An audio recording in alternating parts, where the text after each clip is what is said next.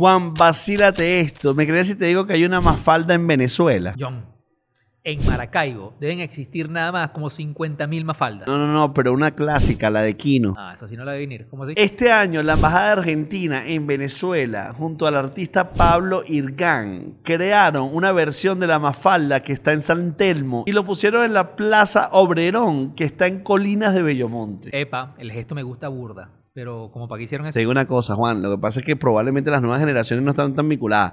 Pero Mafalda es uno de los personajes más importantes de la cultura latinoamericana. Resulta ser que Kino, quien la creó, le mandaron a hacer esta tarea como publicidad, Juan. Él tenía que dibujar una historieta inspirada en Snoopy, Everything is a Remix, en el cual él tenía que vender una línea blanca de producto a través de esa historieta. Y creó a quién? A Mafalda. Como la campaña nunca salió, nunca se la aprobaron, el hombre lo aprovechó y lo convirtió en una tira cómica para narrar la tragedia y la comedia que vivió Argentina durante su tiempo. Ok, ok.